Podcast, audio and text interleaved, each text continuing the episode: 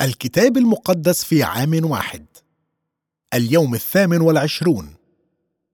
مع الله كل شيء ممكن.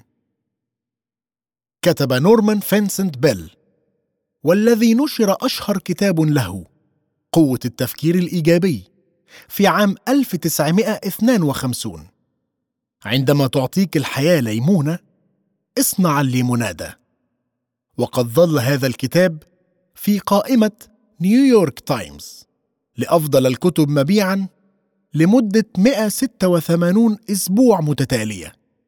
الكثير مما قاله كان جيداً ومفيداً جداً، لكن تمضي كلمات يسوع لما هو أبعد من قوة التفكير الإيجابي. قال نورمان فانسنت بيل: التوجه العقلي الإيجابي هو أن تصدق أن الأمور ستنتهي في النهاية بصورة جيدة. وأنك تقدر أن تتغلب على أي نوع من المتاعب أو الصعوبات. قال يسوع عند الله كل شيء مستطاع. وهذا يتخطى ويفوق بكثير قوة التفكير الإيجابي. إنها قوة الله هي التي تجعل مما يبدو مستحيلا ممكنا لا يستحيل شيء على الله. لقد خلق الكون بواسطة يسوع. تتبرهن حقيقة أنه مع الله. كل الأشياء ممكنة بحقيقة أن الله خلق الكون كله من العدم. يقول كاتب الأمثال الرب بالحكمة أسس الأرض أثبت السماوات بالفهم بعلمه انشقت اللجج وتقطر السحاب ندى. يرى كاتب الأمثال الحكمة كشخص وإذ نقرأ هذا بعدسات العهد الجديد نرى أن هذا الشخص هو يسوع. يخبرنا الرسول بولس أن المسيح هو قوة الله وحكمة الله. حتى تجد العلاقة مع يسوع لن يكون للحياة معنى حقيقي. لقد خلق الكون كله بيسوع. إنه يحبك. في العلاقة معه ستجد حكمة الله وقوة الله. عندما تجد يسوع ستجد مصدر كل حكمة. هذا هو طريق البركة. إنه أيضا طريق الفهم. إنها حكمة أكثر فائدة بكثير من كل البركات المادية. في الواقع كل جواهرك لا تساويها. هذا هو الطريق إلى الحياة الطويلة والتي هي الحياة الأبدية في العهد الجديد.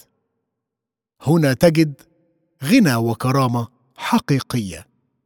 هذا هو الطريق إلى السلام الذي يفوق كل عقل. هنا تجد شجرة الحياة. يا رب إنني أطلبك اليوم. أعطني حكمة وسلاما وقوة لأحيا نوعية الحياة التي تريدني أن أحياها. مع الله لا شيء مستحيل. هل تجد نفسك أحيانا تواجه موقفا يبدو مستحيلا. ربما تكون علاقة تبدو منهارة بصورة لا يمكن استعادتها أو مشكلة متعلقة بالصحة أو الماديات أو شيء ما يبدو مستحيل أن يتغير. مع الله يوجد رجاء دائما. مهما بدا شكل الأمور لا شيء مستحيل على الله. قدرته تجعل كل الأشياء ممكنة. سياق كلمات يسوع التي تقول أن عند الله كل شيء مستطاع هو قصة الشاب الغني الذي دعاه يسوع. تعال اتبعني. وقد قال له اذهب وبع أملاكك وأعطي الفقراء. ولكن كان هذا كثير جدا حتى يتخلى عنه. فمضى الشاب من عنده حزينا.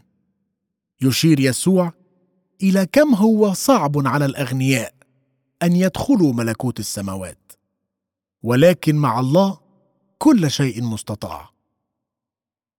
يقول يسوع إنه من الناحية الإنسانية.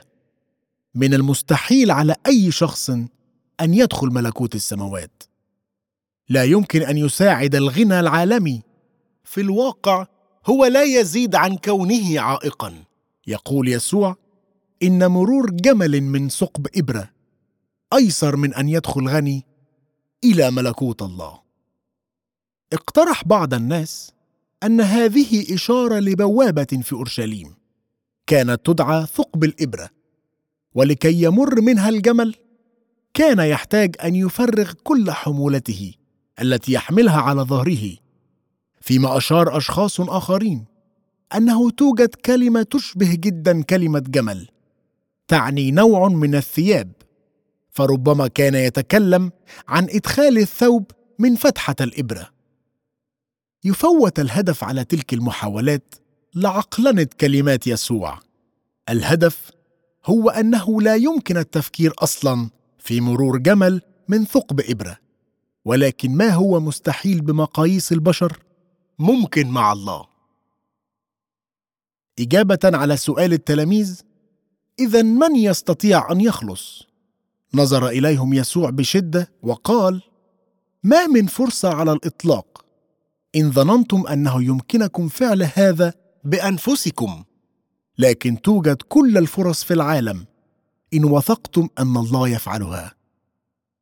في هذا العالم الأغنياء والأقوياء والمشاهير هم من ينظر إليهم الناس على إنهم الأوائل. بينما ينظر للفقراء والمساكين نظرة دونية ويتم تجاهلهم ويرون على انهم الأخيرين. لكن في ملكوت السماوات العكس هو الصحيح. يقول يسوع ولكن كثيرون أولون يكونون آخرين وآخرون أولين. هذا هو ملكوت الله القوي المنقلب راسا على عقب.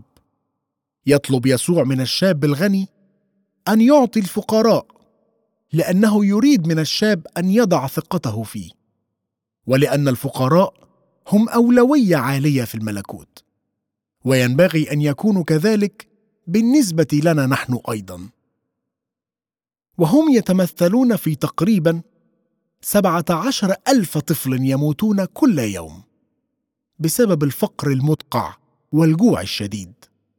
شعوب البلدان المظلومين المشردين في شوارعنا والضعفاء الذين لا يسمع صوتهم. نادرا ما أخبر يسوع الناس أن يتخلوا عن كل شيء لكنه فعل في هذه الحالة لأنه بالنسبة لكل واحد هناك تكلفة لتبعية يسوع. توجد تكلفة لتكون مستعدا أن ترفع رايته. في عالم معاد له. هناك ما قد يبدو تكلفة التخلي عن الأشياء التي نعرف أنها خطأ. ايا كانت التكلفة فهي لا شيء بالمقارنة مع التكلفة التي دفعها يسوع ليجعل الحياة الأبدية ممكنة بالنسبة لك. وهي لا شيء بالمقارنة بتكلفة عدم اتباع يسوع. لقد أخطأ الشاب الغني وفاته الأمر تماما. والأكثر أنها لا شيء بالمقارنة بما تناله. وكل من ترك بيوتا أو إخوة أو أخوات أو ابا أو اما أو امرأة واولادا أو حقولا من أجل اسمي يأخذ مئة ضعف ويرث الحياة الأبدية. يعد يسوع أنه مقابل كل شيء تتخلى عنه. ستأخذ أكثر بكثير. في هذه الحياة وبصورة أكثر أهمية بكثير. في الأبدية مع يسوع. ساعدني يا رب. لكي أكون مستعدا أن أقدم كل شيء أملكه لأجل خاطر ملكوت الله. أشكرك لأن أعظم غنى وأكثره دواما واستمرارية يأتي من تبعية يسوع. أشكرك لأنه بقوة الله كل شيء ممكن. في حياتك لا شيء مستحيل مع الله. أحيانا عندما نرى معاناة الآخرين يكون من المغري أن نخرج بتفسيرات تخلو من المعنى.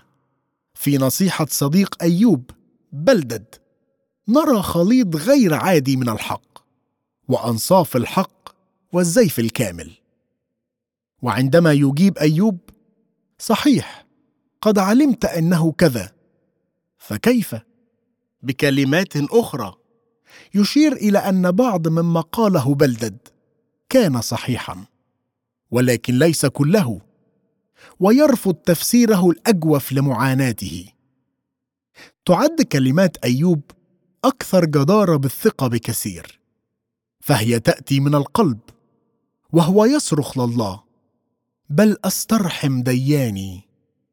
كان يتمنى لو لم يكن قد ولد أصلا وهو يعترف بصراعاته وشكوكه وحتى غضبه مما يحدث معه فيقول قد كرهت نفسي حياتي أسيب شكواي أتكلم في مرارة نفسي. ولكن وسط كل هذا يعترف أنه لا شيء يستحيل على الله. يقول أيوب هو حكيم القلب وشديد القوة. من تصلب عليه فسلم. المزحزح الجبال ولا تعلم. الذي يقلبها فيغضبه. فاعل عظائم لا تفحص وعجائب لا تعد. منحتني حياة ورحمة. وحفظت عنايتك روحي. يوجد هنا خليط عجيب من الصراعات الامينه والإيمان. لا يحاول أيوب أن يتظاهر بأن كل شيء على ما يرام أو أنه يستطيع تفسير الوضع لكنه خلال كل شيء كان يتعلق بما يعرفه عن الله. كان الله قادرا أن يحقق في حياة أيوب ما كان مستحيلا بالجهود البشرية. فقد رد الله كل ثروات أيوب. وبارك الرب آخرة أيوب أكثر من أولاه. وكان له أربعة عشر الفا من الغنم وستة آلاف من الإبل وألف زوج من البقر وألف آتان. ايا كانت الصراعات التي تواجهها في هذه اللحظة. ومهما بدت الحياة صعبة. ومهما بدا الوضع مستحيلا. فمن الهام أن تتذكر محبته لك وأن تثق في أنه مع الله كل الأشياء ممكنة. أشكرك يا رب. من أجل مثال حياة أيوب أمانته وثقته فيك حتى أثناء صراعات الحياة. حياتي في يديك وممتثلة لأمرك. أشكرك من أجل محبتك العظيمة. أشكرك لأنه معك لا شيء مستحيل. لقد بدأ برنامج ألفا ثانية للتو في كنيستنا. من المثير جدا رؤية كل الناس الذين قد أتوا ليكتشفوا ما هو الإيمان. أرجو ألا توجد جمال كثيرة عالقة في ثقب الإبرة زائدة عن اللازم. مع الله كل الأشياء ممكنة. أترقب بشغف ما سيفعله الله في هذه المدة من حياة أولئك الموجودين لحضور البرنامج.